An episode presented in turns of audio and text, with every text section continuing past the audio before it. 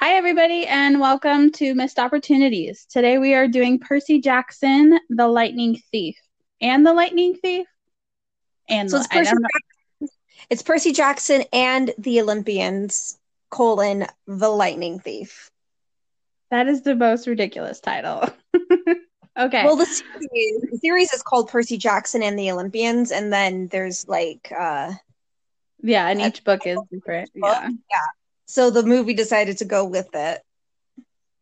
All right. So we are doing Percy Jackson and the Olympians, colon, the Lightning Thief.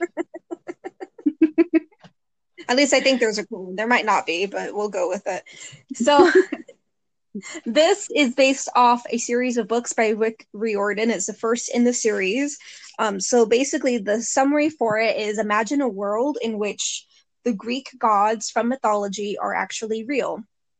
And occasionally they come down to earth and they have children with mortals. And the children that are born are demigods. Think kind of like Hercules, except in the Disney version, he's all god and then he kind of he doesn't drink the last drop of the mortality potion but it's similar to hercules where he he has like these kind of extra abilities but he's he can't go and live on olympus he's stuck on earth okay that's basically what the demigods are. They're half god half human stuck on earth and a lot of heroes from greek mythology were demigods including the hercules from the actual mythology not disney.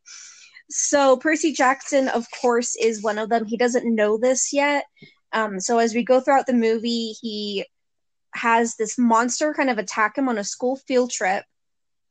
And then he gets taken to this camp, and on the way to the camp, he finds out that you know his mom, his best friend, and one of his teachers knew something about him. They keep t- won't telling him, won't tell him. Dear heavens, they keep not telling him what is going on.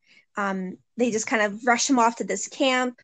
On the way there, his mom gets captured by a minotaur, which is oh my gosh, it's like a giant bull, isn't it? Basically, A minotaur. A minotaur is um, a, it's a man with the head and feet of a bull. well, they call it the mino- minotaur, but it looks like a, just a giant bull in the movie. Yeah, in the movie, it's, it's he has hands though, so he's like a man bull hybrid, but like giant because he was like 30 feet tall in the movie, depending Yes. on what shot you were looking at. we'll get to that. Yeah, so on the way to the camp, their car crashes and his mom gets captured by the Minotaur, Minotaur, how, however you say that, and disappears in a great golden ball of light. Percy defeats the Minotaur, passes out, wakes up later in a tent, finds out he's in a camp for other half bloods.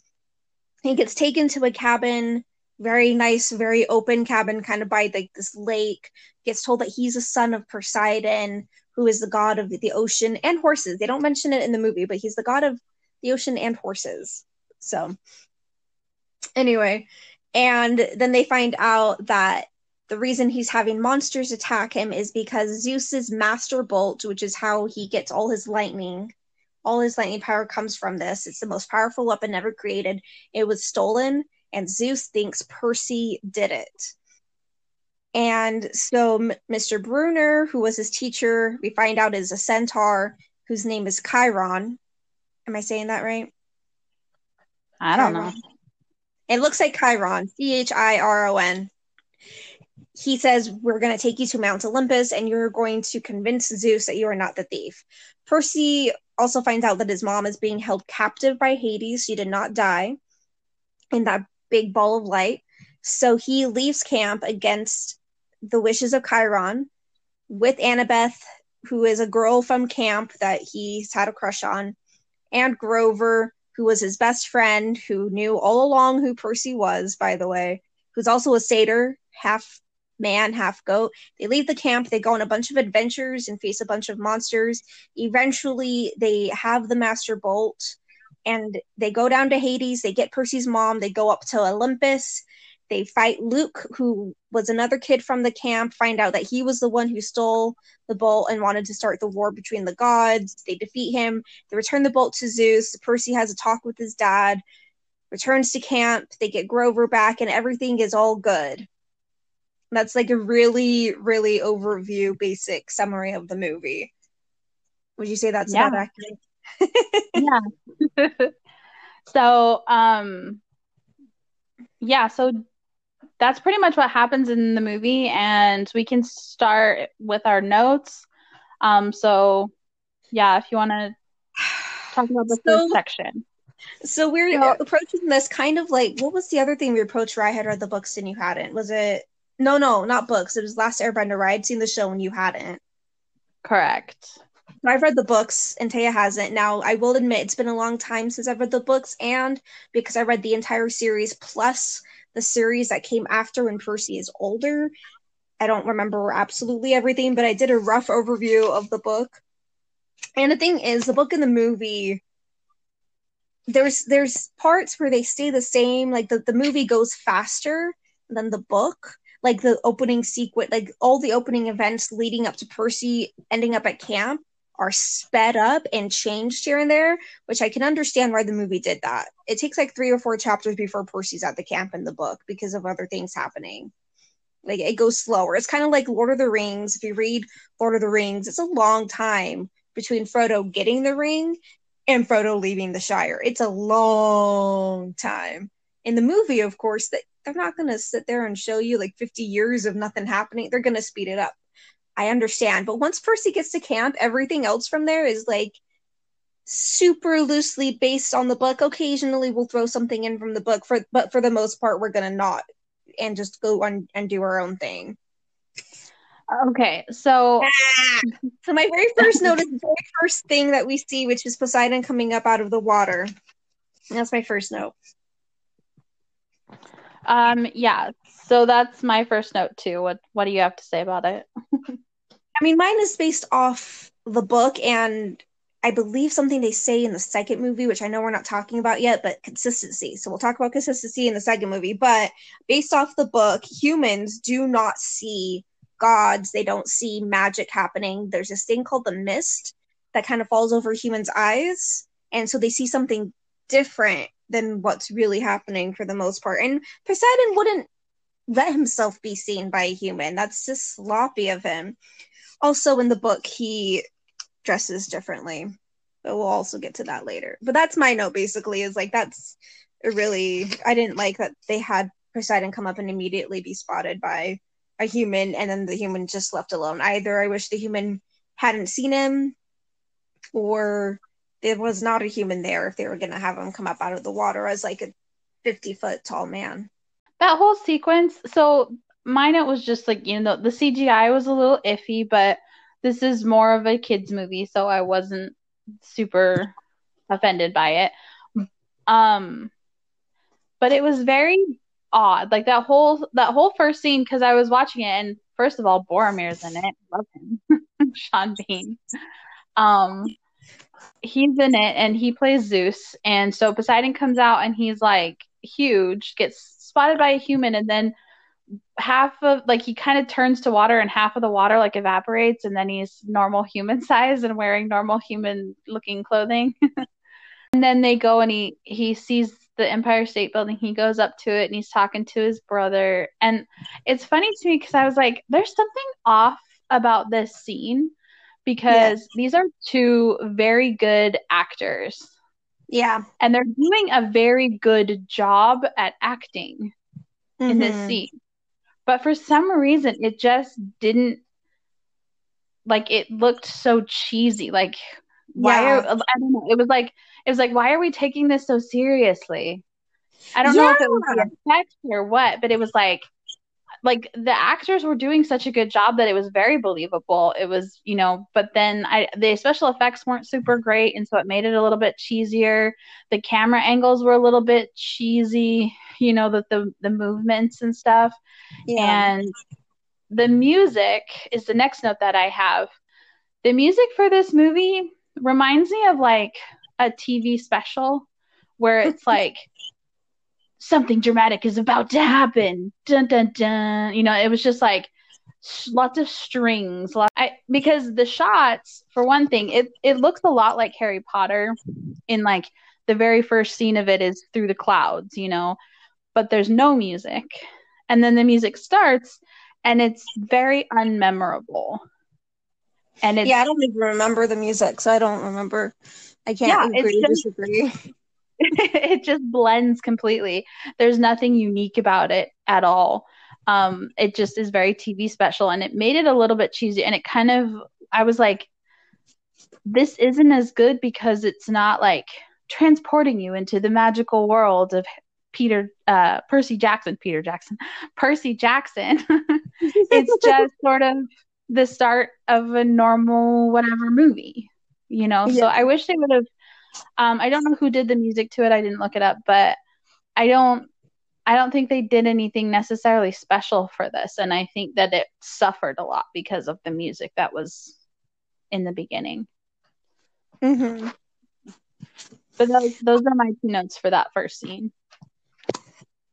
Yeah, the first scene definitely came off cheesy. I, I did think that. I didn't write it down because as I continue to talk about differences between the book and the movie as like things come up, I think that is one of the things. So Rick Riordan, he's a very funny. So it's I need to back up. This book is geared more toward children. I will say that. Um because the It's characters in the book are younger. Yeah, the characters in the book are younger. I actually Yes. had that question. I was like, are they younger in the book? Because this One hundred percent. storyline, the way the pacing, the the thing, it feels like they should be younger because it's a younger story, and the Yes. fact that there's so much convenience and plot armor with the three main characters, it feels very young. And the fact that they were like 14, 15 kind of was like, I think you guys need to be younger. Yes. So in the book, they are in sixth grade. so like 12ish. 11, 12 is Oh, the yeah, of like course, except 11. for Grover. Grover is a satyr. They age slower, and but he he he's old enough to be a like a, as you said in the movie, kind of like a junior protector. Like he's old enough to be over Percy and stuff, but young enough as a satyr to still be considered young, if that makes sense. But old enough to like do stuff. and, Okay. like, So he out. wasn't supposed to be like 11. No, the satyr is not. He's but he's he gets along. He's small. He gets along with Percy. Percy was convinced that he was the same age as him in the same grade. Now, of course, it's his job to become Percy's best friend. So you know, there's some allowance for that. But yeah, Grover's a young satyr, but he has been around protecting heroes for a long time. For for at least you find out later in the book. It's never mentioned in the movie, but you find out in the book and in the second movie you find out um he's been protecting people for at least seven years i want to say five to seven years. Uh, yeah. Anyway. But so he's still young but not human young. Um so the next note i have is of course that they are 12 years old. They're in sixth grade 11 12 that age range. Um Mm-hmm. And in the book, there's no mention of Percy noticing really that he can breathe underwater, like for seven minutes, or hold his breath, I guess, for seven minutes or anything. There's not really any. Not that I remember. And I could, again, I could be forgetting. I just kind of did a really brief skimming and read some things on online to get extra details. But from what I remember, he doesn't really have a huge association with water in any way. Hmm. Um, not not in the, the to the point where he's like I could think under there and I feel better with it. Like he hasn't noticed that yet. But to be fair his mom probably wouldn't encourage that type of behavior because it would put him in danger which they don't mention it in the movie. So my next note basically was that Percy is younger in the book as is and Grover looks younger because they're supposed to be sixth grade. Also in the book Percy is at a boarding school they're, they're they don't get to go home at the end of the day like a regular high school. They're at a really fancy boarding school called Yancy. Yeah, fancy Yancy. Nice. Yes. So that those were my notes for the next kind of part is that they're at a boarding school, sixth grade. So my next note, I mean, we already talked about the Minotaur. Um, my next note is af- is is his Oh, you mom. have notes later. His mom. Okay, my next note would be Mrs. Dodds or Miss Dodds at the museum.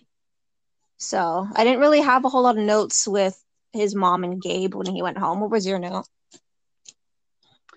Well, for one, it was very tropey, I guess to say like, oh, he has a, a stepdad that like demands she get him a beer even though he's like two steps away from the fridge. She puts up with him and it was very I don't I like cliche, I guess is what I'm trying to say. Yeah. Of just like, yeah, obviously he doesn't like his stepdad and the guy's abusive and mean and we hate him. So um and then so that was just kind that was that part. Um I don't have anything because I was I had seen this movie before Mhm. a long time ago and honestly I remembered nothing like at all. And so I was trying I'm like okay, I know the guy in the wheelchair is something like Yeah. I don't remember anything else. So I was like So- I was trying to figure Sorry. that out so I didn't take notes. Okay, so they go to the museum. Now, this part is similar in the book. They take a field trip to the museum. Of course, in the book, they're at boarding school, so we don't really have the interaction between Percy and Gabe and his mom at that point in time. So, anyway, they're going to the museum. The book, the movie does leave out this really big part about a bully, this uh, girl who bullies Grover and Percy endlessly. Um, and this is important because what happens is while they're on the field trip, there is Miss Dodds, who we meet as the English teacher in the movie. She's also in the book, and she joins them for the field trip. What happens is at one point, the bully goes too far in Percy's eyes. Um, she bullies Grover, basically, and they're by a water fountain, like one of those really giant fountains they have outside of museums and things, eating lunch. And we have kind of a Harry Potter in the Sorcerer's Stone moment where Harry makes something happen without realizing he does it and like gets the bully in trouble or puts them in peril where Harry like makes a glass disappear and Dudley's suddenly in the snake place. Right. Percy gets really mad at Nancy. Nancy's her I think it's Nancy. Nancy, yes. And um they're standing by the fountain and the water comes up and grabs her and pulls her into the fountain. Everyone else swears that like Percy pushes her or some people say the water grabbed her, some people say Percy pushed her. She says Percy pushed her. Miss Dodds comes and says, Percy, you're in trouble. Come with me. She takes him to her room. She turns into the flying harpy thing. And in the book, Mr. Brunner comes in, throws a sword thing, pen. I can't remember if he throws it in pen form or sword form, but he throws the weapon at Percy. Percy uses a sword to strike at the now harp, not harpy looking thing giant bat looking thing that Miss Dodds is. She turns to dust and then he turns around and his sword is now a pen and Mr. Brunner is gone. That's how it happens in the book. That is not how it happens in the movie. No, in the movie it was um she's a substitute teacher and she just kind of calls him aside like, "Hey, can I speak to you?" And he's like, "Um, yeah, like super awkward, weird." And then she's like, "Where's the bolt?" And then she turns into the crazy harpy thing and then like flies around, grabs him and like drops him from a really high height and then the teacher comes in and just kind of threatens her Yeah. and then she like flies out the window. Yeah. It's not how it happens in the book. I think like the way the movie did it made it cheesier because in the book, even though it is geared toward younger kids, you think that would be cheesier for for sure. What happens is Percy comes out of there and everyone is acting like nothing has happened. There's a new teacher in the place of Miss Dodds. In fact, when he asks people where did Miss Dodds go, they have no idea who he's talking about. Like just none. Yeah, they- so he thinks that he just literally had a psychotic episode, and he's left that way for a while. Like that's how the beginning of the book goes so much slower. Like he has, he thinks that he just had a psychotic episode for the longest time. Yeah, in the movie they just rush him away and they're like, "We have to go right now, right this second. we have to get Percy to the camp." And so they run home to his mom and grab her, beat up the jerk boyfriend and then go straight to the camp, which is mm-hmm. conveniently like 5 minutes away. yeah, that's so not how it happens in the book. It's a much longer process in the book, but that's okay. So the the but the reason I was explaining the difference in the fight between Miss Dodds in the book and the movie is because I do feel like the movie made it cheesier the way they did it, the way that he, Mr. Brunner comes in and just threatens the bat thing. They're called Furies. We find out later on. Threatens her away. Um, and then they're kind of like whispering right then and there and like leaving Percy out of it. And I just felt like it was not paced well and a bit like they're trying to take things so seriously, but it's coming off so cheesy in the process of them trying to be serious. Yeah, I agree. And I really didn't like I liked how the book handled it a lot better. It's a lot slower pace. They they tell Percy's mom eventually she finds out what happens and they take like a a trip to the beach this beach house they spend a day or two there and then grover appears and is like hey they find found out where he is and then they kind of rush to camp but it's like a long process and percy's mom specifically takes him there one because it's closer to camp and two so she has some time with him before he goes it's just much more i feel like what a real parent would probably do um because there wasn't like hugely immediate danger in the book. It was he's yeah. In the book it explains the older you get, the more you smell like a demigod and the more monsters will come for you. So he was just kind of reaching the age where they were like, "Oh, he's just now at the age where they could smell him and they're just going to come for him."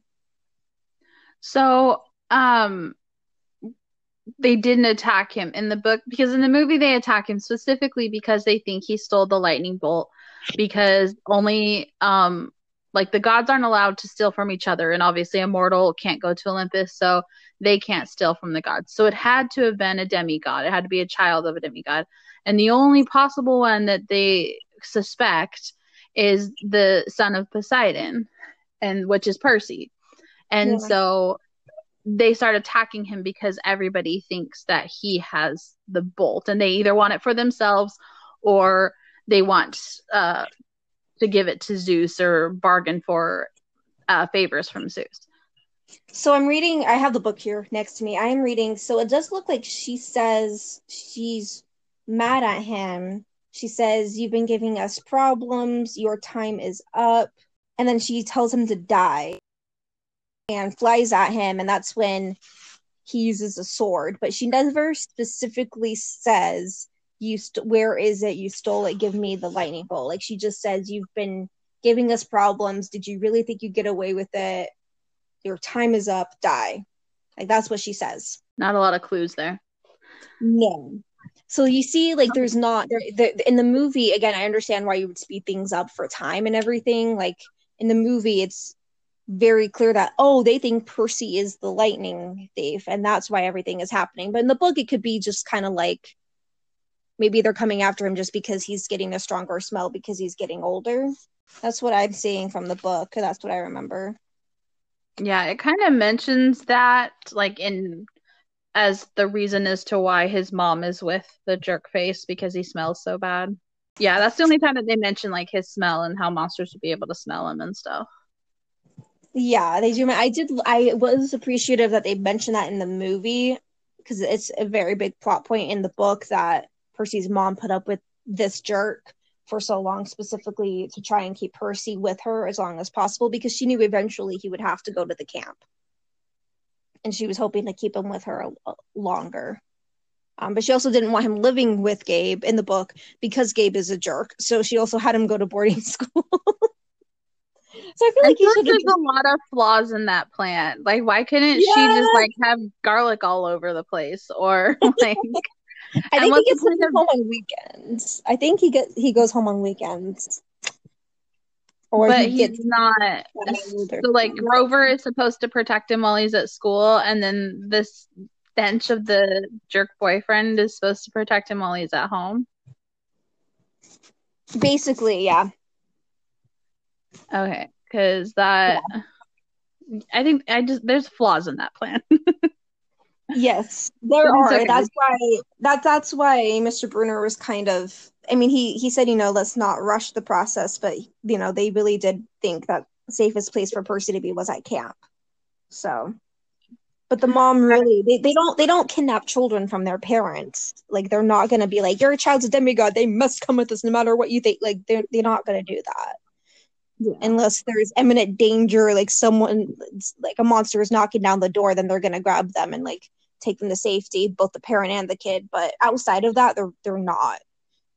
If they're gonna let the child stay with the parent, if that's the parent's choice. So it, has been her choice. She just had a hard time letting go. Yeah. Uh, okay. And so he just barely reached the and in the book he barely reached the age where you would start to smell him. So he was safe for a while.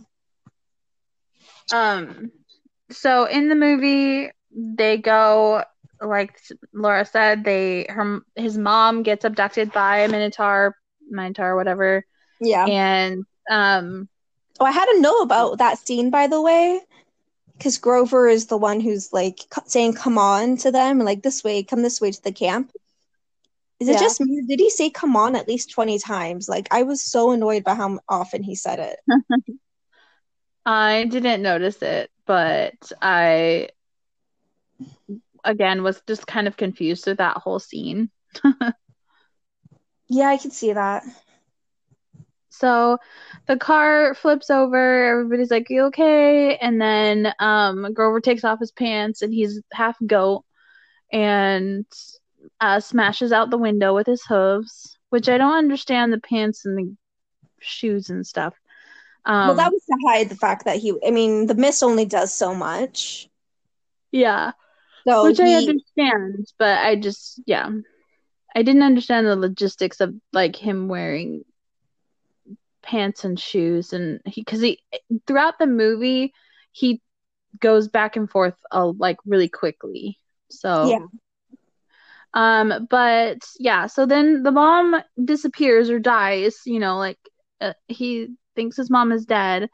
The minute he the Minotaur um runs at him, gets its horn, he dodges and the Minotaur hits a tree instead, breaks its horn off, and then Percy uses the horn to kill the Minotaur.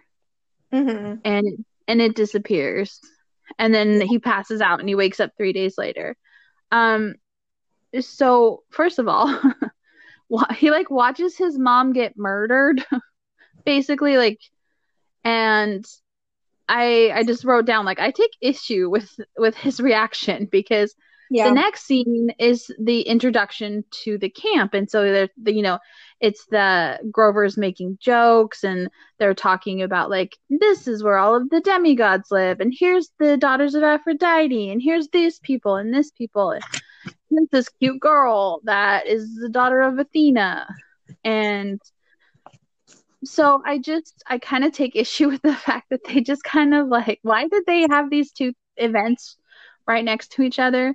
Because this is our introduction to the camp you know? It shouldn't be a like oh your mother just died.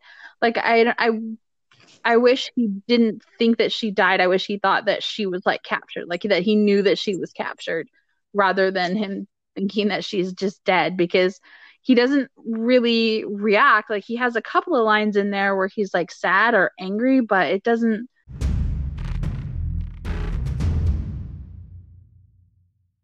like like it's all too much happening and not enough reaction happening. Yeah, no, I agree. I agree completely with that. Um again in the book it takes things a lot slower. So he wakes up and he gets to spend time with a character who's not in the first movie. He does come in the second movie, but he's in the first, which is Mr. D, who is actually Dionysus, Dionysus, however you say his name, who's the god of wine and parties in Greek mythology. He's been put in charge of the camp. Dionysus, Dionysus thank you. He's in charge of the camp. He's the camp director, owner, whatever the person in charge he's not happy about it either. He does not like hanging out with the demigods. Um it was a punishment from zeus um because he flirted with the wrong wood nymphs i think is what happened. He flirted with the wrong person and zeus was like you shall be in charge of the camp for like 400 years and he also can't drink wine. So he can only ever have like soda or water. He can never drink wine even though he's the god of it so he meets Dionysus. He finds out about Mr. Brent Burner being Chiron and being a centaur, and he get he kind of gets time to grieve. They do have this grieving period where they're like, "We're so sorry for your loss" and all this stuff. And if I remember in the book, he does kind of hold out hope that she's not really dead, that she's just kind of being held somewhere. But it's not clear to him or anyone else whether that's the case for a long time. So he does kind of hmm. get this grieving period and sees the camp and things. I also didn't Mhm. like Grover's humor or the way he said his lines during that introducing the camp scene. And I think it's more the director than the actor's fault. Yeah, I- I took issue with Grover's character a couple of times throughout this movie.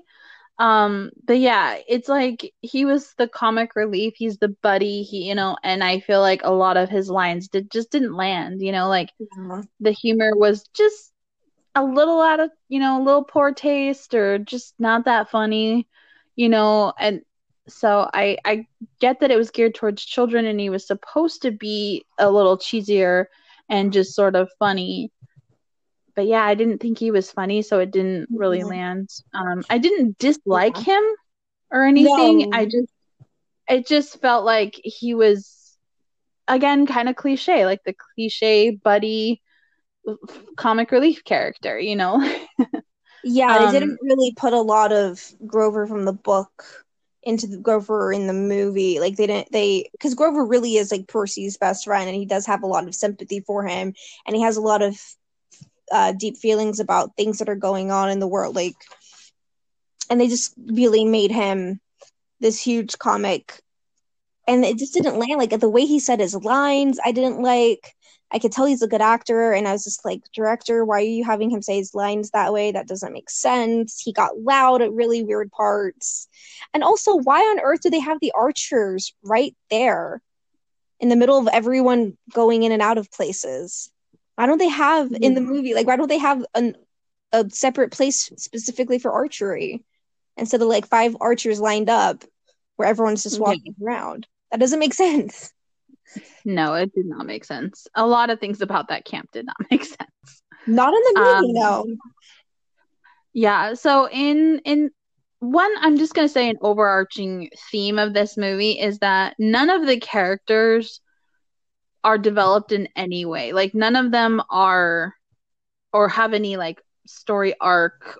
There's no character relations at all in this movie. Um, because it goes from it, it goes very much on an action quest, like the quest story, like a hero's journey, quest story, things like that it goes through it, which is typically three trials and then um, a battle at the end, a betrayal, and then the final uh, the final action, and then a resolution. That is the that is the quest story arc type, which this follows very actually on the dot kind of. they go to do this, they fight this monster, they do this. They never have any time to become friends or to really show the friendship between um, Percy and Grover, and they don't show anything with uh, what's her name, Annabeth, and like Mhm. any of their um, like camaraderie, you know, and yeah. it, and it's the storytelling, which I don't know how much of it is from the book and how much of it is not, None. but the very, story, very, very little is from the book. Once he reaches camp, it's movie. Like they're like, oh, we'll take like certain things from the book, but for the most part, it's just gonna be not the book. so Like the quest is different in the book. The quest is is the the purpose of the quest is different. He does not leave camp without permission. He's given the quest on purpose, and a whole lot of things. Basically, hmm. in the book, they think Hades stole the lightning bolt. So they send Percy and Annabeth and Grover on purpose with backpacks full of supplies to LA to get the bolt back from Hades. are the pearls the thing? Yes, but not at all what they said in the movie. Um, they get those via um, Poseidon, kind of. Poseidon sends a an ocean spirit to Percy at one point in the in the in the plot near nearer the end, nearer when they're close. I think they're in California at this point when he gets them, if I remember correctly. And she gives him the pearls, and she's like, you know, these will help you get out of um get out of Hades. It does help you get out of the underworld. It doesn't transport you wherever you want to go, but it does get you out. Okay. And he does only get three. they don't have to search for them. They had no idea anything. No one knew anything about these pearls except you know that Poseidon was going to give them to to Percy at some point. Poseidon, of course, knows that he didn't send Percy to steal the lightning bolt, but he's forbidden to help Percy directly, so he has to kind of indirectly send things and and and such along his path to help them.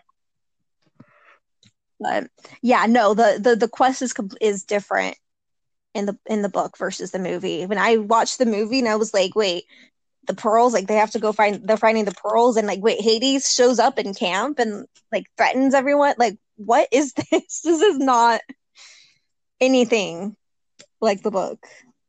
Yeah, I can so I was one because I was like, this isn't a bad movie. You know, I don't like the pacing. I don't think that the characters are developed at all. I think that there's way too much action um yeah. which is bad because i love action movies but they they have the action like as they sacrifice character um relationships. And so that's when i think that you have too much action is when you can't show those relationships. And they don't show those relationships like during the action because that is one way that you can fix that. But yeah when so like they're at camp they do like the capture the flag thing. Annabeth like cuts the crap out of him and um defeats him so, yeah uh, by the way in the book they're on the same team yeah that and he heals himself he figures out he has healing powers with water yeah um so first of all, my biggest note with Annabeth is that she looks like Percy Jackson's sister. Like those two actors yeah. look way too similar. Like dye her hair blonde oh, or something. Like Okay, so in the book, in the book, this is her literal description. He see like he kind of sees her when he first comes to camp. She's one of the people who comes up like when he while he's unconscious and he like hears her say something. She's described as having princess blonde hair, curly blonde hair and gray eyes. Also being the same age as him, about 11 or 12. Yeah, definitely not. She looks. that's why I was just like, she just looks exactly it's, like him. Like they need to be siblings, yes. and it's awkward that yes. they're flirting. yeah, they look they look so similar. It's I agree. It's really creepy to watch them because they do look so similar. Also, the dynamic between them is completely different um, between the book and the movie. And in the book, Annabeth specifically recruits Percy to be on her capture the the flag team because in the book there's this whole plot line of there's a bully at the camp and the bully tries to flush his head down the toilet but like his dad is the god of water and so the, he just gets they end up getting messed with instead of Percy. And Annabeth sees it and she's like you're on my team like because she wants to win. Yeah. And she uses him as bait for because the the bully and everyone who got splashed by the toilet water were on the opposite capture the flag team. So she used him as bait so that they would go to that place where he was and so he was mad at her after capture the flag but he was mad at her not because she cut him up or anything but because she used him as bait so I also have another question. Why are they training with like swords and shields and stuff. Like, yeah. So it's their dream. If you're born a demigod, you are a hero because monsters are always going to come for you unless you're born to a not so powerful god or goddess. The more powerful your parent is, the more monsters will come for you. So you have to fight for your life or just live at camp forever and ever and never leave. So they have to be defeated by swords. Like people don't have yeah. guns or like guns don't work on monsters. And their so their swords don't work on humans and guns don't work on monsters. Does that make sense? No. Like they're they, okay. It's because, I mean, they're Greek, because they're Greek monsters, they had to be defeated by like the ancient Greek weaponry.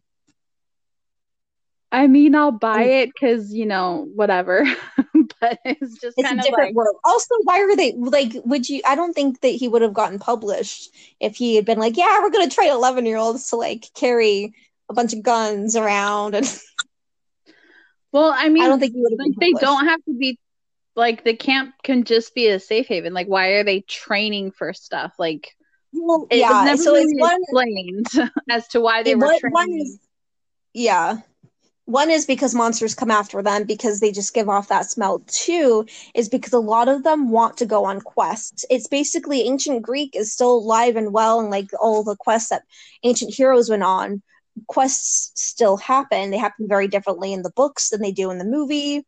Very, very differently. You have to be given a quest from the Oracle of Delphi, who's not mentioned at all in the movie. I won't confuse everybody by it, but you go up, you get like a little prophecy you get assigned and you leave on a quest. And so you have to battle monsters, you have to be able to defeat them and show your worth to the gods or goddesses. Um, to be named a hero. You want to be a hero so that you can get into Elysium or Elysius, whichever it's called, which is the Greeks' version of heaven. The Elysian Fields is the name of their heaven. It said Elysium in the something or other. It was the Asphodel Fields were like the middle ground and then of course there was actual hell and then there was whatever yeah. Maybe yeah. it is a different type of field. But I, I just remember the asphodel fields were the in between the not good but not bad. So there's yeah. So in actual greek mythology um it's the elysian fields um and tartarus is and then there is hades realm which is the in between it's like sort of like before you get judged your soul either so heaven you know you go one way because you did good things and you do good things. You go to tartarus if you do bad things and there's no um if you didn't like sacrifice to any of the gods if you didn't follow any like one of the gods um things then they're not going to pull for you to go to the Elysian fields. So that's why people worshipped them and sacrificed to them and built temples and all yeah. that stuff so yeah. Um, yeah, so that's an actual Greek mythology, um, yeah. and I'm sure there's there I'm, there's different versions because it's such an ancient you know mythology that it's been redone a thousand times, and um, a lot of fiction has also come out of it as well. Hello yeah. Disney's was nothing like actual Greek mythology, other than the names basically. Um, yeah so anyway, my next note was just the daughter of Athena is kind of a jerk, and I didn't yeah. really like her. in the in the book, she's more like think of like a Hermione character. Like she loves books. She's very very smart, very clever. She really wants a chance to prove herself. She wants to go on a quest more than anything, and she kind of sees Percy as her chance to do that. Now they do kind of butt heads a lot, but it's more like they just she thinks like you know sometimes he does kind of stupid things because she's been training for a quest her whole life. She's been at the camp since she was seven years old consistently living there year round. So she's had a lot of time to study and she knows a lot more than percy. So she kind of takes his ignorance and stupidity but like it's this think kind of like how harry and ron treated hermione before they became good friends before the troll in the bathroom. Yeah. Which i got. I mean i got that understanding like clearly this is very harry potter-esque with the three yeah. main characters and the girl being the smart one. But the thing of it is, is that in the Harry Potter books and even in the Harry Potter movies, we're shown just how much of a know-it-all um, Hermione is, and the f- fact that she does their homework or corrects their homework, or the fact that she is always reading books, or the fact that she's always talking about books, the fact that she's always talking about the rules and everything. We see it very obvious as to why she has all the information that she has yeah. with annabeth in this movie you're literally told i've been living here my whole life and and i want to go on a quest. And yeah. that's all that we're given. She never yeah. had but she randomly throughout the movie has a spouts of knowledge of oh that was the the lotus eaters. Oh that was this. Oh that you know like yeah. she just she just has this knowledge which it it kind of is there. Like they kind of mention it. They have like a throwaway line about you know she's been there this whole time. So it kind of it tracks but it's it's a it's a tell versus show issue to where we never actually see her reading books. We never actually see her having all this knowledge. All we see is her fighting. And then when they're yeah. out in the real world and doing the quest and stuff she doesn't really fight ever. You no. know and so it's like they built her up to be this warrior person and so she's going with them to be like their warrior person, and she's not. She's their Hermione, you know. And yeah, so I, it just didn't translate well. No, I agree completely. They and I I I swear I saw a video actually not that long ago by these other two women who they do like videos where they talk about tropes in movies and stereotypes. And I can't remember what they called it, but it was basically about how there would be these women there would be these women, sorry. There would be women in movies who'd be built up so like they would have an opening scene where they're fighting and they're really cool and then they meet the main character and suddenly everything that they were built up to be or do just falls to the wayside. Like suddenly, nope, they're not that. That was just their introduction to show that they're like a bad chick and like they can take care of themselves, but we're gonna throw that away once the main once they're like actually in the action of the movie with the main character. Yeah. And it's like I wouldn't they just I wouldn't have minded her having all this knowledge. I wouldn't have minded her not fighting if they hadn't built her up to be like that was all they gave her. She doesn't have any other personality besides the fact that she's good at fighting. You yeah. know what I mean? Like, like, they don't give her anything else. And she does come up with the idea to go to Luke, who is Hermes' son, and he gives them literally everything that they could ever possibly need and want for this quest, including instructions on what to do and how to do it. Yeah. And it's like, and then he doesn't offer to come. And so it's like, well, he's clearly a bad guy.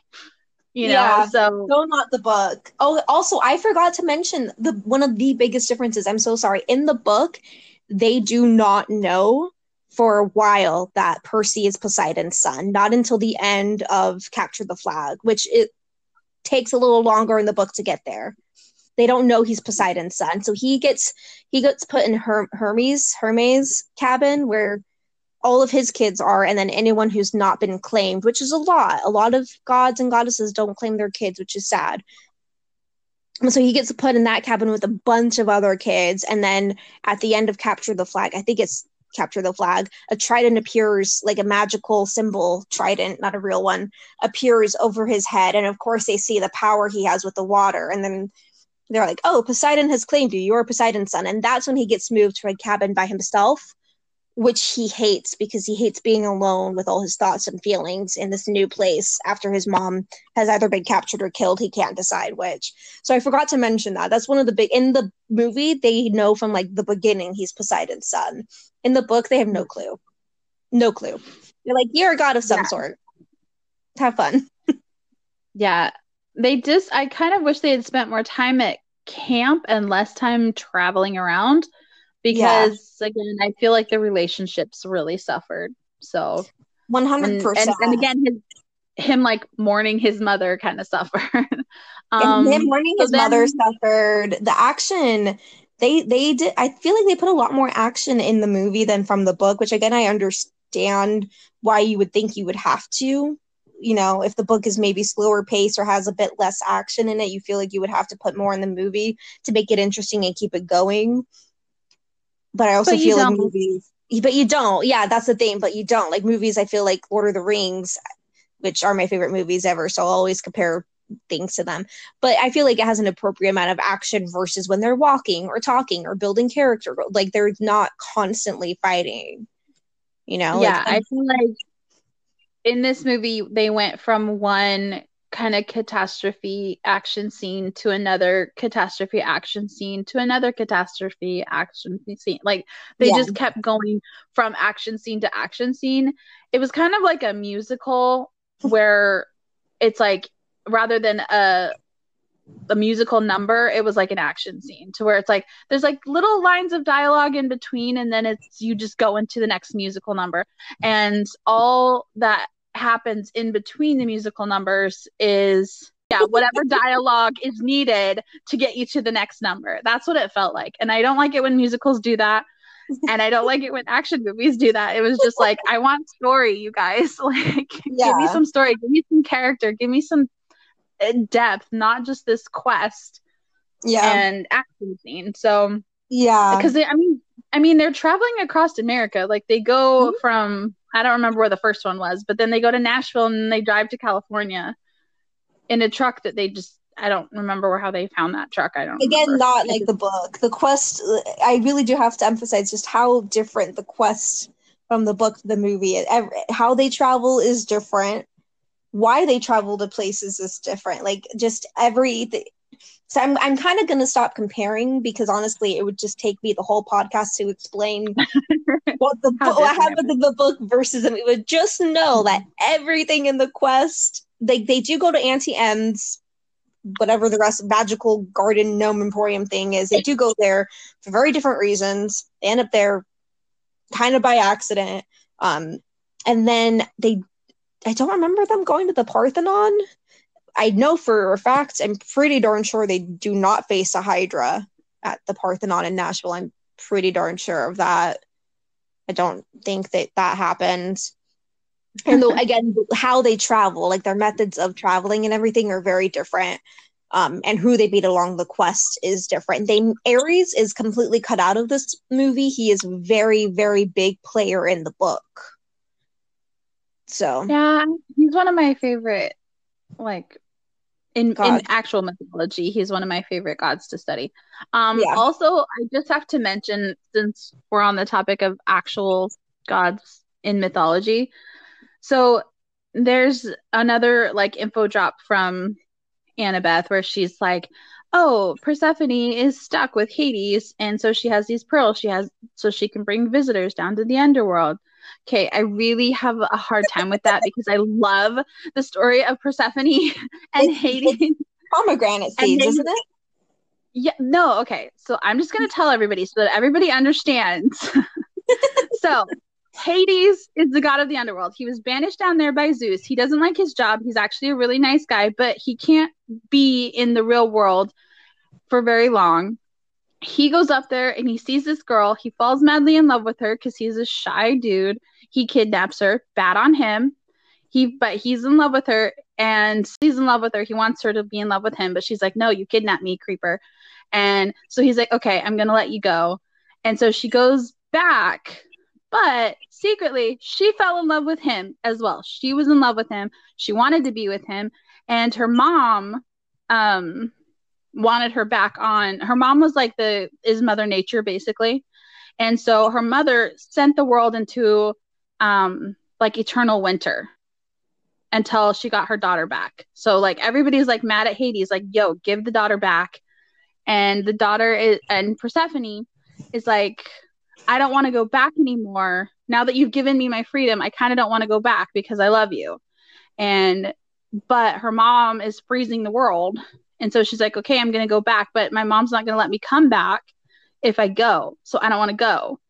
So then she eats three prom- pomegranate seeds because if you eat any food from the underworld, you cannot leave. And that was a testament to the fact that he loved her and he didn't want to force her to stay there because he made sure that all of the food she ate was brought from the, the upper world so that she was never stuck there. He never wanted her to be stuck there but she decided to eat the pomegranate seeds because she loved him. and then because she ate the pomegranate seeds, she had to come back to the underworld. And then for him to prove that he loved her every year around spring or around fall, he would go pick her up, bring her to the underworld. The world would be in winter until she came back. And she had to stay in the underworld for three months because she ate three pomegranate seeds. And that's why we have a three month winter in Greece. Yes, that is the story. I'm sorry. I'm sorry, but I love that story and it's one of my favorites. And it bothers me when she's like, she hates him. She's like, he's counter trapped and and then you meet her and she's horrible. And I was just like, no, she's supposed to be sweet and demure and everybody loves her. Why is she a slut? It's like hitting on a teenager. And like uh I I was not happy with that. I was not happy with anyone hitting on the teenagers. Can we just point out Medusa hits on Percy? Right? Like why is this okay, people? They uh, I didn't and like it. Figure, if you think about the fact that in the book they're like 12 right? Like they're supposed to be like 11, 12, and you just have these creeper cougar ladies. Uh, I didn't like it. So yeah, no. yeah the Again, first time we see different from book, different from mythology. everything is different. So Rick Riordan, he I feel like he kept pretty close to mythology, to the mythology. Of course, he takes liberties here and there. He's very I don't know if tongue in cheek is the right w- word.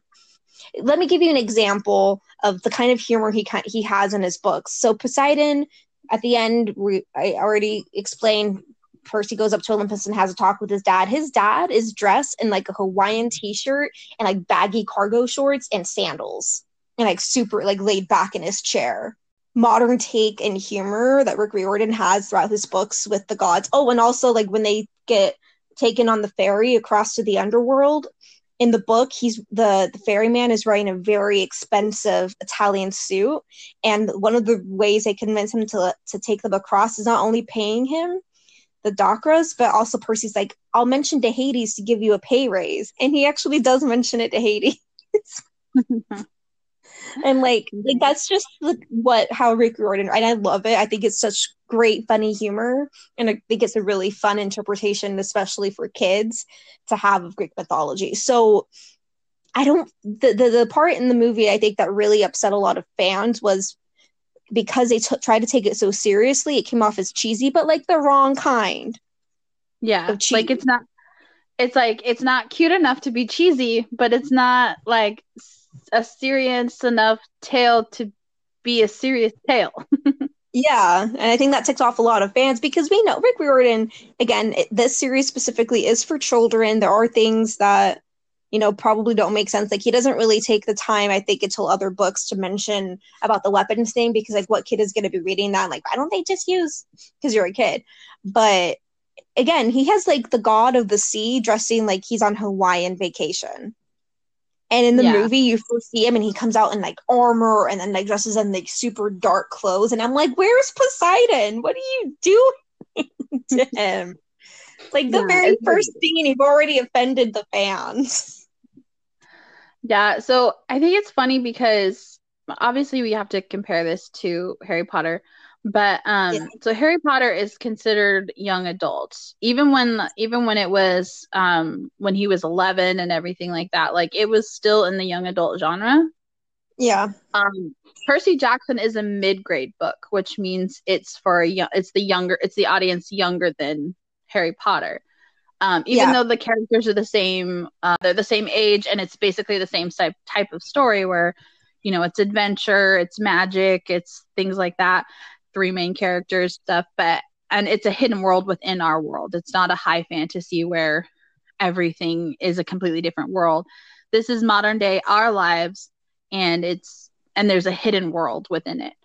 Um, and so you can the way the reason why Harry Potter worked was because it it didn't shy away like it knew what it was and it didn't shy away from it. I feel like this one was trying to be YA rather than trying to be mid grade. You know what I mean?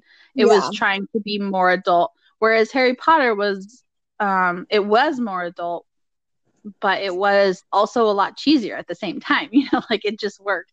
And yeah sadly, the movies were a lot more adult than the the books were a lot more whimsical. Even for Harry Potter, like Fudge is supposed to have a bright green bowler hat. They're supposed to not know how to dress like Muggles. You know, like the more that the movies went on, the less whimsical the the Wizarding World became. This yeah. one, I don't know. This one, it just right out of the gate just lost all whimsy. you know, it was just action, and they left no room for whimsy yeah none at all. And and they have really good actors but i feel like the actors that they have i mean they have literally one of the, yeah literally one of the characters from lord of the rings which is the biggest high fantasy ever you know? And and so it's kind of like you you are going for an epic movie.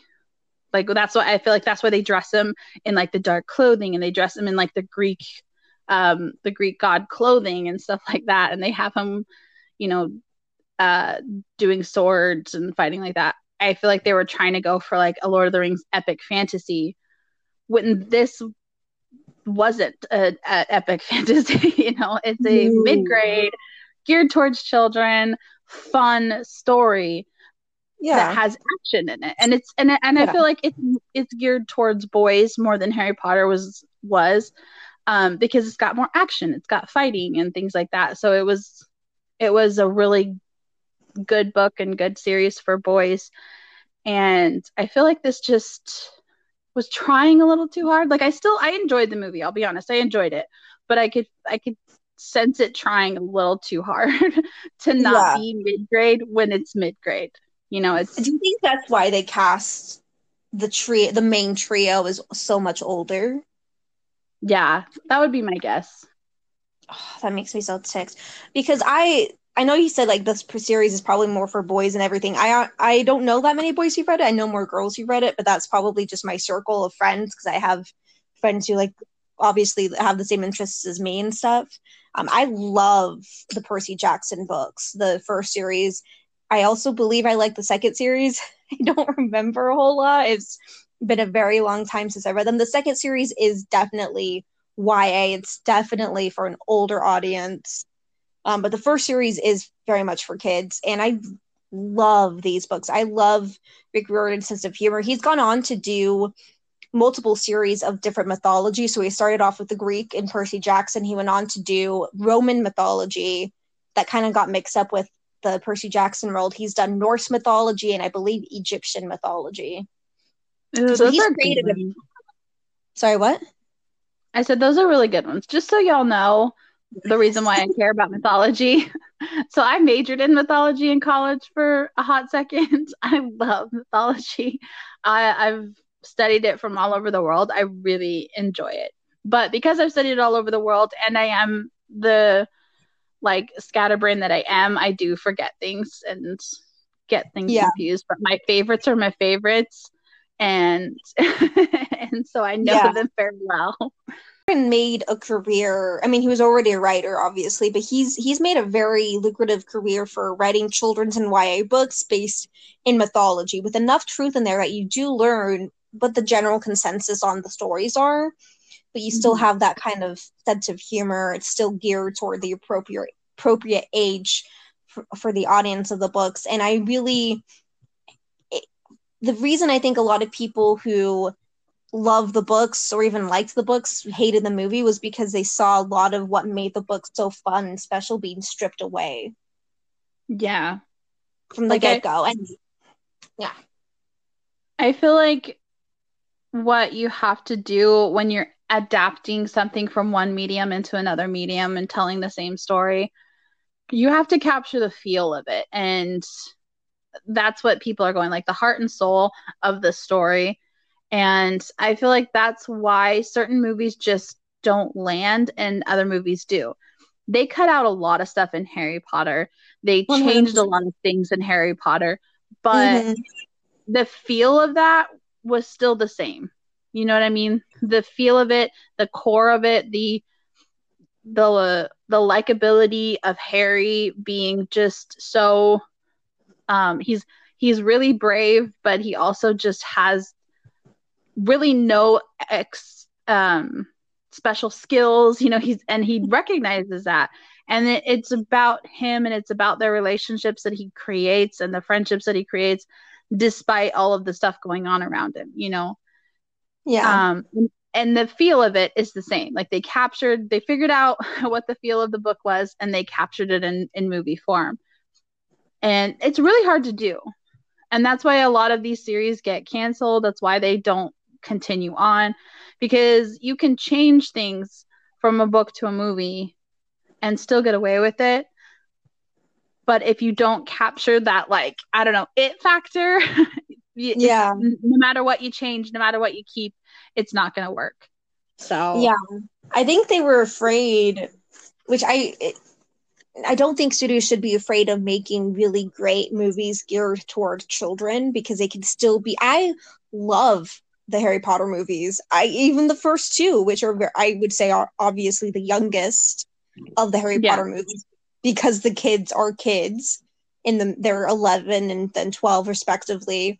And chris columbus who also was a part of making the percy jackson movies it said at the beginning beginning a chris columbus film i don't know if he directed it but he was involved in some way.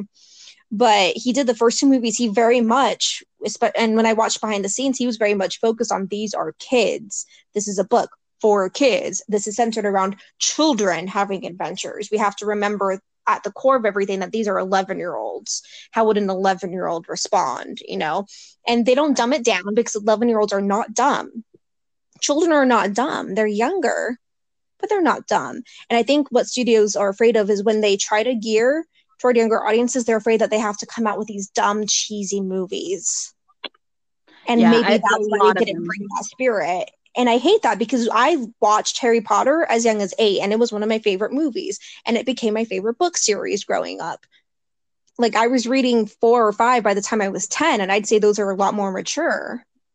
But I was Mhm. still able to read them and understand at 10. That's not that's only a year younger than like the kids in Percy Jackson and in the book anyway. Like you don't need you can have a cheesy fun movie that's geared towards kids but have it still be a good movie because the books are cheesy and fun and geared toward kids but i still think they're good books Yeah. you know and you don't you don't have to sacrifice story and i feel like that's what that's what a lot of this movie did was it sacrificed story it sacrificed characters and character development character relationships all so that we could see this epic quest and hit certain points.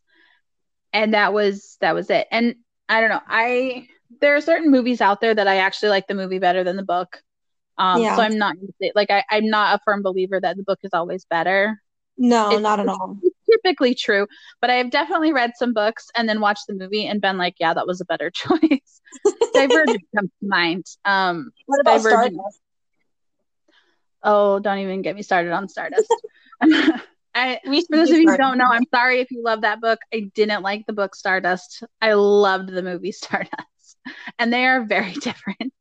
yeah Um, and and the Divergent series is one I actually like the movie better than the book. They didn't actually finish that one either.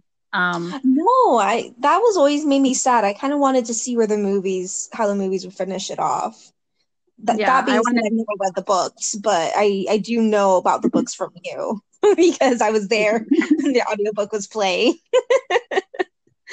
but um but yeah, I was I was sad about that. But yeah, I agree. There no matter the medium, it's hard to find books and movies both that go together that you like both. Again, I think Harry Potter's a good example, except for the fourth Harry Potter. We will eventually do the Harry Potter movies, so you will hear my thoughts on Harry Potter 4. I liked Harry Potter four, so we're gonna have we're gonna have some conversations. I will point out the reasons I don't. I don't think it's the most horrible movie. I should clarify. Out of all the movies, it's my least favorite. That does not mean I think it's like the worst movie ever made or a hateful movie. In a series, you're always going to have a least favorite. That doesn't mean you hate it. It just means out Right. of all of them, you prefer it. I prefer for the least. I could go watch one, two, three, and skip right to five and be fine.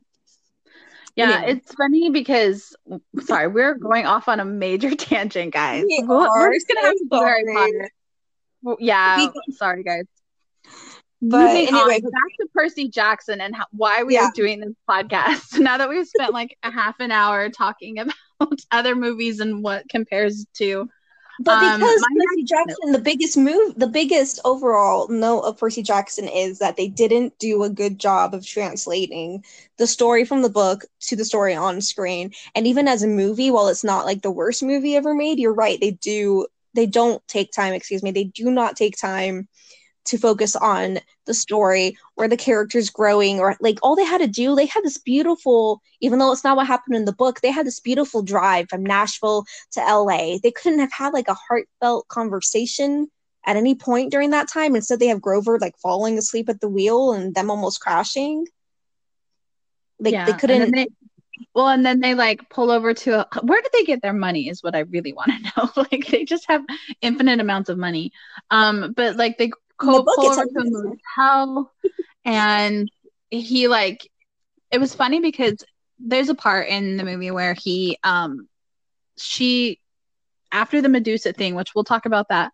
But anyway, he basically we find out in the capture the flag game that he can heal himself with water. And um during this motel stay, he uh, reveals that he can heal her as well. So he can heal other people well with water. And I was just thinking, like, wow, that is some major like plot armor. Like he's like invincible. um, and but nothing ever comes of that. Like nothing ever happens. I don't know if they're if it happens in the second movie. I haven't seen a second movie. Um, but I, like nothing ever comes of that. Like not even their like relationship doesn't get any like that that moment like almost they almost have a moment of like genuine friendship or whatever, but it's just kind of like, oh cool, you can heal my arm. That's great. Yeah. The, the end. Th- that that's all. Yeah. you know, like Because I'm just like the the guy- It's just too weird to take it further. it's like you have that like they actually spent the time to get them to a motel. They spent the time to like show that he can heal her. They spent the time to like do stuff and then they just it just fell flat. Like it yeah. it never went anywhere. So i was really disappointed with that. Anyway back to the the story of it. Um before they go to the motel they meet up with medusa and Yes. that was interesting um yeah. uh, Uma Thurman is a Sorry. huh? I was gonna say she first with Percy, but go, yeah, Uma Thurman, who's I think is a great actress. She is. I have seen her in some really bad roles, um, Yeah, particularly Batman and, and Robin. I knew it. Yeah, that was not um, that was not the best movie ever made. Um, we'll have to do some Batman series. Ooh, let's let's do the old Batman series. Actually, let's do the George Clooney and Keaton movies. Oh yeah. oh, good times. No, you guys, my childhood was Batman movies. Don't even like. I'm I'm a weirdo. I, I was not a normal little girl. I liked Batman movies. It was funny. But anyway, so Uma Thurman. That's that's how I know Uma Thurman is. She was Poison Ivy. So I always associate that with her. Um, and then she comes out and she is she has her hair wrapped up. She's got the sunglasses on, and she is acting very Poison Ivy esque, and I just had so many flashbacks in that moment. I was just like, oh my gosh. and I, she's not a bad actress. It's just the lines are so cheesy, and everything was. And I, I didn't understand why Annabeth and that woman just sat there with their eyes closed and like didn't move. Like that was one thing. Um, Yeah, and I starting from the very beginning, why do these children not run? Like a minotaur is attacking. Why are you not running? Medusa is there. Why are you not running? like so Yeah. many times I was like, why are you standing there? And then like um they're about to go into Olympus at the end and Luke is like, "No, I'm here to fight you." And it's like, you're literally like once again, the bad guy is away from you. And then you, and then the door. Just go towards the door. Guys, if you are between the bad guy and the door, you can just go through the door. Run. Like none of them, none of the children in this movie knew how to run. I didn't I didn't understand that. So they're at Medusa's house. She's turning everything to stone. She turns the lady to stone. And and she has Annabeth's arm in her hand. And then Grover comes and smashes her hand off of Annabeth. And I'm like, that was a person. Like you just watched a person die and you're just you you're cool with it. Like no reaction whatsoever to a woman dying in front of you and then you smashing her arm off. And then they drive the truck in to save Percy and they just smash all of these statues of all of these people that are that are dead. Like it just that was Yeah. that was a little that was a little morbid for me. I'm yeah. like, please don't think about that too hard. But like Again, in the book, very, very, very different. Could not be more different in the book of everything. Yeah, Um, so it just so basically they stand there and listen to Medusa talk, oh, you know, monologue for like 20 minutes of the movie, and they're just standing there and they uh, while she has her sunglasses on. You know, like once she takes her sunglasses off, I can understand maybe you didn't want to run because you had your eyes closed. I would have still like would have tried to run like or at least walk away, you know. Mhm. Um, but they don't. They just stand there and try and like pray that she goes away on her own. Um, and it happens several times. I did think it was clever that he uses the phone case to um look her in the mirror, you know, like to look around corners so he doesn't look her straight in the eye.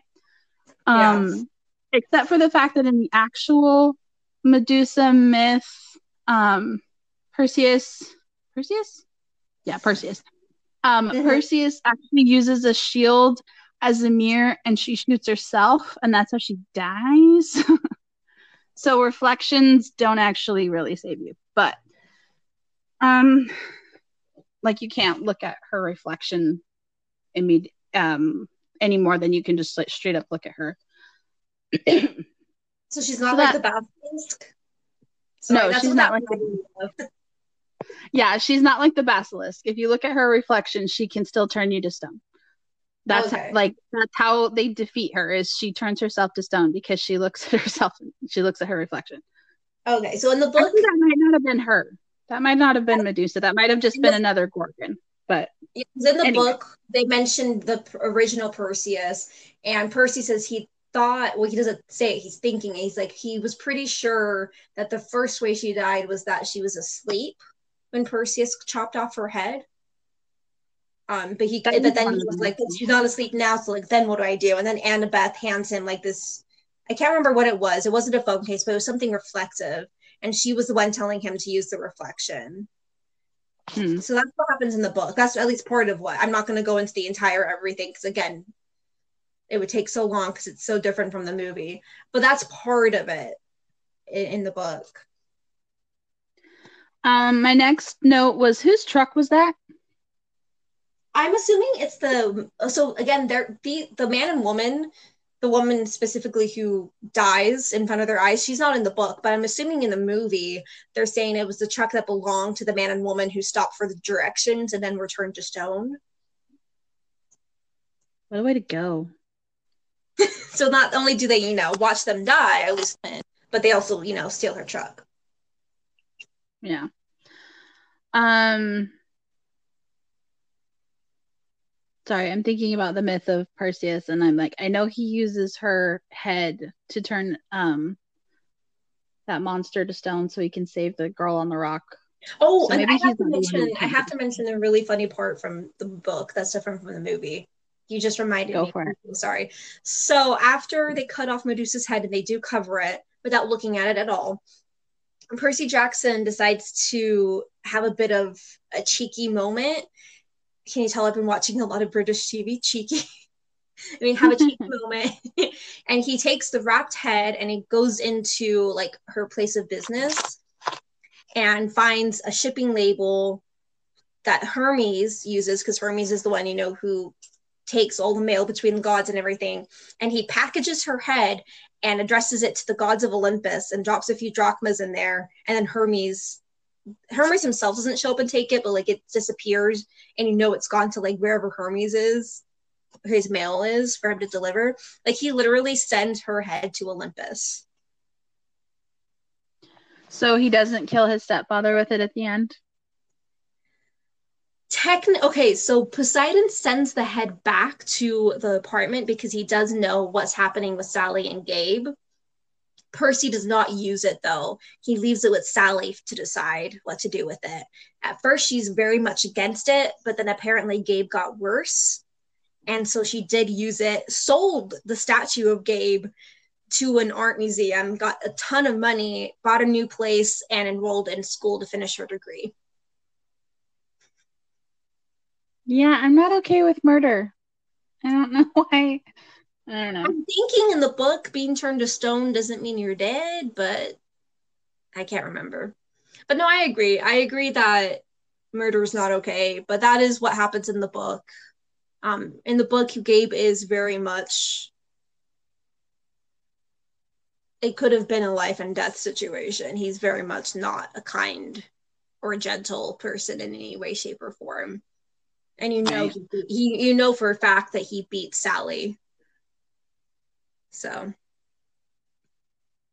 anyway, I'm not justify, trying to justify. I'm just saying that's what happens in the book. But originally, they so he sends the head off, so they don't keep it like they do in the movie. The head gets sent to Olympus. Okay, I, I'll buy that. So, um, my next one is they go to Nashville and they find the second pearl, and um, they fight a Hydra. Um, that was the janitors, and then like while they're fighting it, all of a sudden Annabeth has a bow and arrow and like a quiver on like a quiver of arrows on her back. And I was just like, has she been wearing that the whole time? Because I don't think she was wearing that. And then she's not wearing it at the end of the scene. So I don't know if she has magical bow and arrow powers where she can just like summon it from nowhere. but yeah, she randomly has bow uh, bow and arrows. So I don't know. That's not from the book either. Like that whole part and the magical bow and arrow are not from the book. So I don't know. I think it was just them honestly having a really major mishap. Like, oh, we'll give her bow and arrow for the scene and then just take it away. And no one will notice a thing. Yeah. I noticed. yeah, I know um, that anyone watching the movie noticed. And then they go to Las Vegas and yeah. they go into a casino and yeah. no one stops the underage people, which just so you know, if you go to Vegas, you will not be treated that way. People who are not 21 are not allowed on casino floors, let alone just wandering around the casino and gambling. And yeah. so that was, I was like, wait, what? No, that's not right. Like they would never do that. and and then of course it turns out that it's actually like a um Lotus Eaters Island.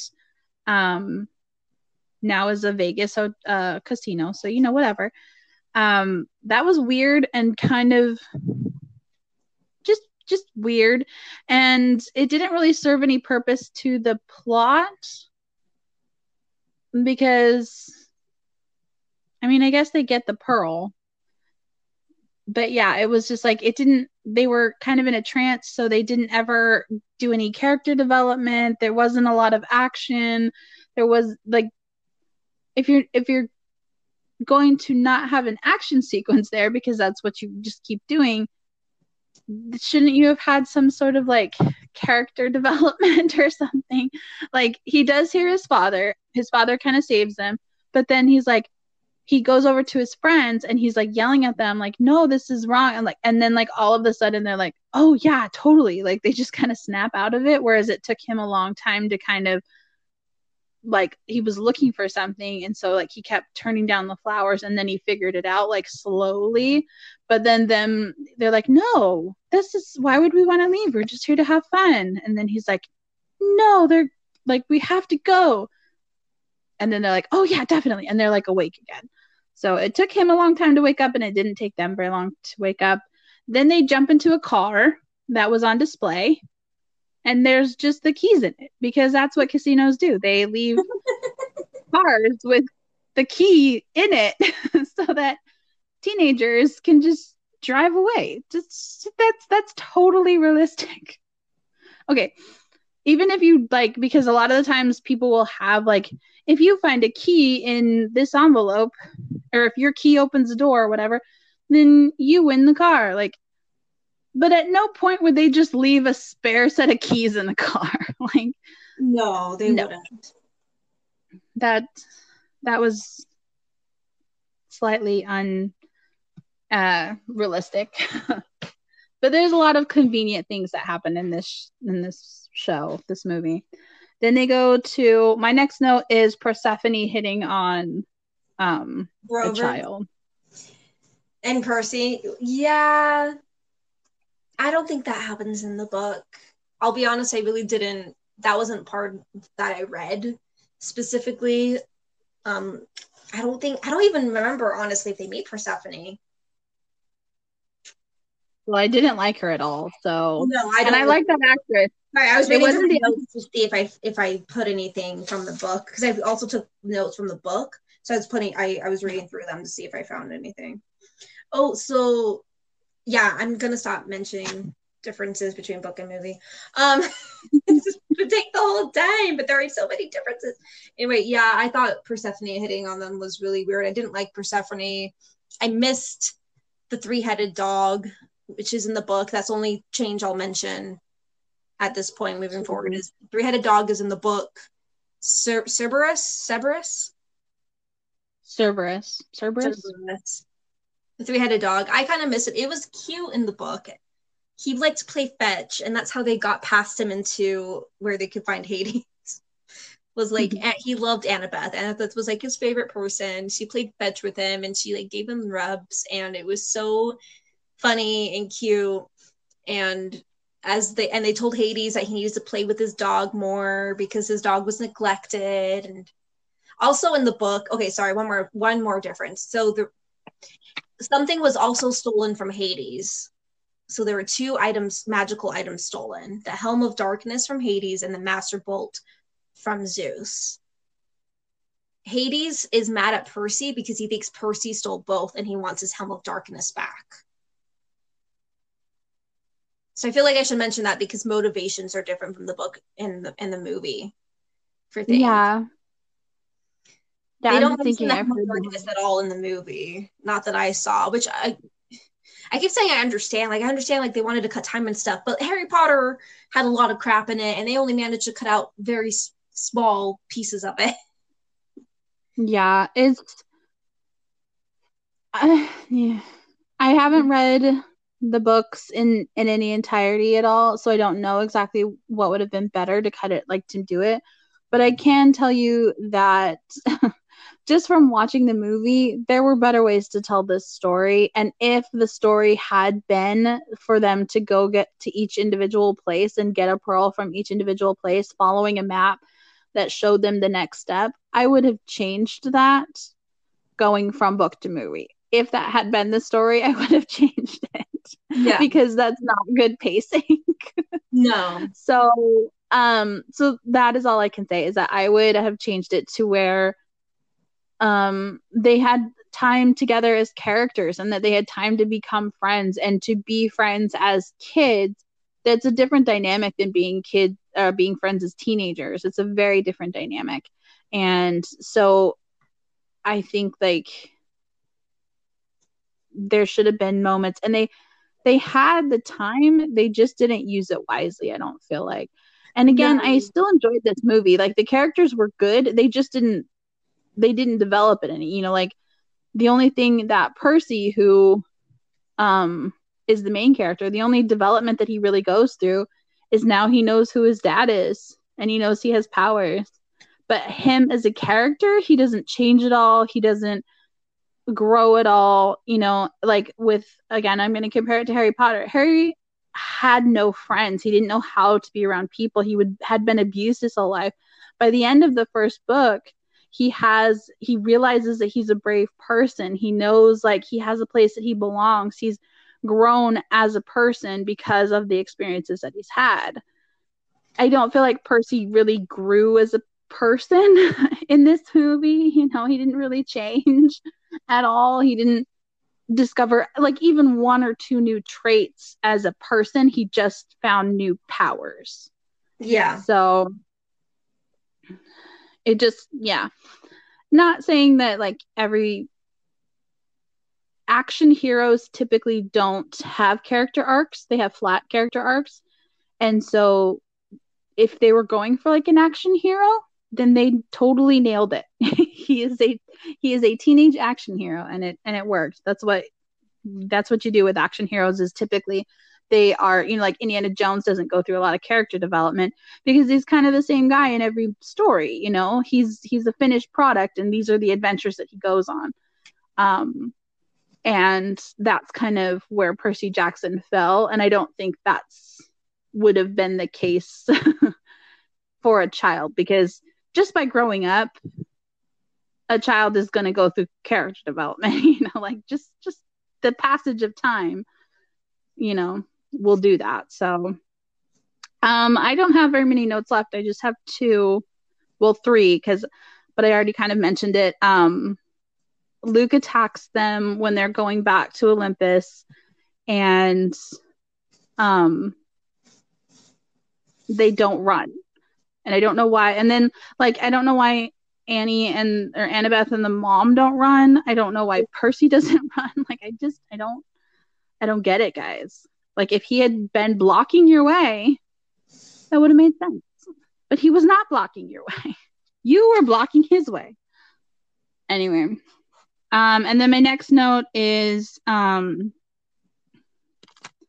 he he uses the shoes, the flying shoes and then he falls and then he fights Luke and then he walks up to the shoes. So the shoes fell off him when he fell to the ground? You know, I didn't see that. I wasn't paying that close of attention because I was writing a note about this doesn't happen in the book. But I don't know. They're really inconsistent already with uh, the quiver full of arrows and the bow. So who knows? Maybe they forgot he yeah. had shoes.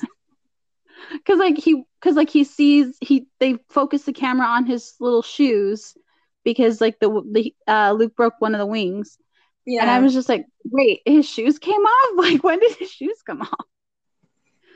Anyway, do you have any notes for that time? Um, in the I know I said I'd stop mentioning differences, but I feel like it's really important. Motivations are so important. Hades in the book does not want a war. In fact, he wants death to stop because he says that the underworld is overcrowded. Um, Percy, Grover, and Annabeth make it out of the underworld. Percy's mom does not make it out at that point in time. Um, Luke does not attack them on top of the Empire State Building. And also movie, so going back to like the movie movie, so Percy's mom, you know, she comes back with them. They're on top of the Empire State Building. How on earth does she know the entrance to Olympus? I'm gonna say Poseidon showed her. That's what on I was one of their dates. But doesn't she doesn't like actually enter the throne room? No, but she she got into the elevator and she got to look out the elevator. I mean, that's a romantic date, Laura. is standing in an ele- elevator. If a guy, okay, but if a guy took you to the top of the Empire State Building, opened a magical door and then took you on a golden elevator that opened up into a beautiful like uh, cloud golden world. You, you weren't allowed to go in it but you got to see it. I mean you you you do mush you totally melt for him. Okay so in the movie world uh, poseidon showed sally how to get to olympus. That's what i'm going with Okay, because I was like, how of all the people does she know the entrance to Olympus? Honestly, that's my last note. Not because I didn't have notes beyond that, but because I was so tired of of writing the differences down between the two. Luke does yeah. eventually betray betray Percy. We do find out that he is the one who stole the bolt and the helm of darkness. He's working for Kronos, but this all happens after they're back in camp after everything on Olympus and the mom does get returned back to her apartment by Hades. Hades is not a bad guy, um, and he does return her back once he realizes that one Percy did not steal his helm of darkness, and they actually find out who did steal the helm of darkness and send it back to Hades. That's a whole sideline involving Ares, who's not in the movie at all, so they don't have that storyline at all. But Ares plays a big part in this book. Interesting. Yes. Um, my last note was Did he kill Luke? No, Luke is very much alive. Okay, because it, it, it kind of looked like he killed Luke. yes, it does, but he's very much alive and he plays a big part for a long time in, in the world of Percy Jackson. Okay, just just to clarify i'm like why are we why are we okay with this 14 year old just killing another 14 year old this is not the hunger games. This is this is mid-grade. Yeah so that was my last note. Yeah i will say even the monsters they kill they never actually quote unquote die. Um explain it in the book. I can't remember the exact timeline but basically when you use the weapon on your your swords or arrows or whatever you use on the monsters. They turn to dust they return to the underworld but they eventually come back to earth. So they you you get rid of them for a while but they always return. That's why there's constantly monsters coming back and that's why medusa is there even though she's been killed. She keeps coming back. So they never mm-hmm. quote unquote die. So it's not they're not even having the kids legitimately kill monsters you know they're they're definitely they come back. Yeah. They use the same monsters. Well, that was my last note. Um, I didn't mind at all the way that they did Olympus. I didn't mind the talk with the dad and him because it actually felt like a genuine moment because yeah. he was kind of a punk teenager and his dad didn't really know what to do so he just kind of info dumps and it, it worked for me so yeah um and then i did have an issue with the fact that he opens the or she dumps the jerk boyfriend or husband i don't know. Husband. and yeah she dumps him and then tells do not open the fridge. He opens the fridge and he turns to stone which in the movie they establish that they are dead once they turn to stone because he just whacks that girl's arm off and they plow into them. And when medusa is killed they do not come back. So when you turn to stone you are dead. So he is now dead and i mean it's technically his fault because he shouldn't have gotten to her fridge but yeah i i didn't necessarily like that but that was my last note overall i think it was it was a it was a good movie it was enjoyable um but it didn't have any depth to it that made it memorable or made it like a classic. Um, yeah. I like I said, I watched this movie before and I remembered absolutely nothing about it. yeah. like I watched it again. I remembered the beginning of it because he said he was dyslexic and I thought that that was great that they had um like representation for dyslexic people. I just because I'm dyslexic, so I was like, oh, cool. They like made it into a mythical power. Like he can read Greece, and oh, he's ADHD, and that just is like his. Um, that actually means he's really good in battle. Um, I like that they did that, and that was literally all I remembered from the movie. Like, yeah, the rest of it when I'm watching it this time, I was like, huh, I don't remember any. Like, I didn't remember that Luke was a bad guy. I mean, it was obvious that he was a bad guy, but I did yeah. not remember that at all. yeah, and, I didn't remember yeah. that Uma Thurman was Medusa nothing, nothing. Yeah. I will say I watched this movie actually not that long ago because my husband wanted to watch them, and I also remembered very little from it. And I watched it a lot late, like more recently than you did. Um, I had tried to watch it in the past, but when I watched it, I was a lot closer. I think I was actually had just finished or was finishing the second Olympian um, book series when they're all much older and so I was very much offended and I didn't get through even 30 minutes of it.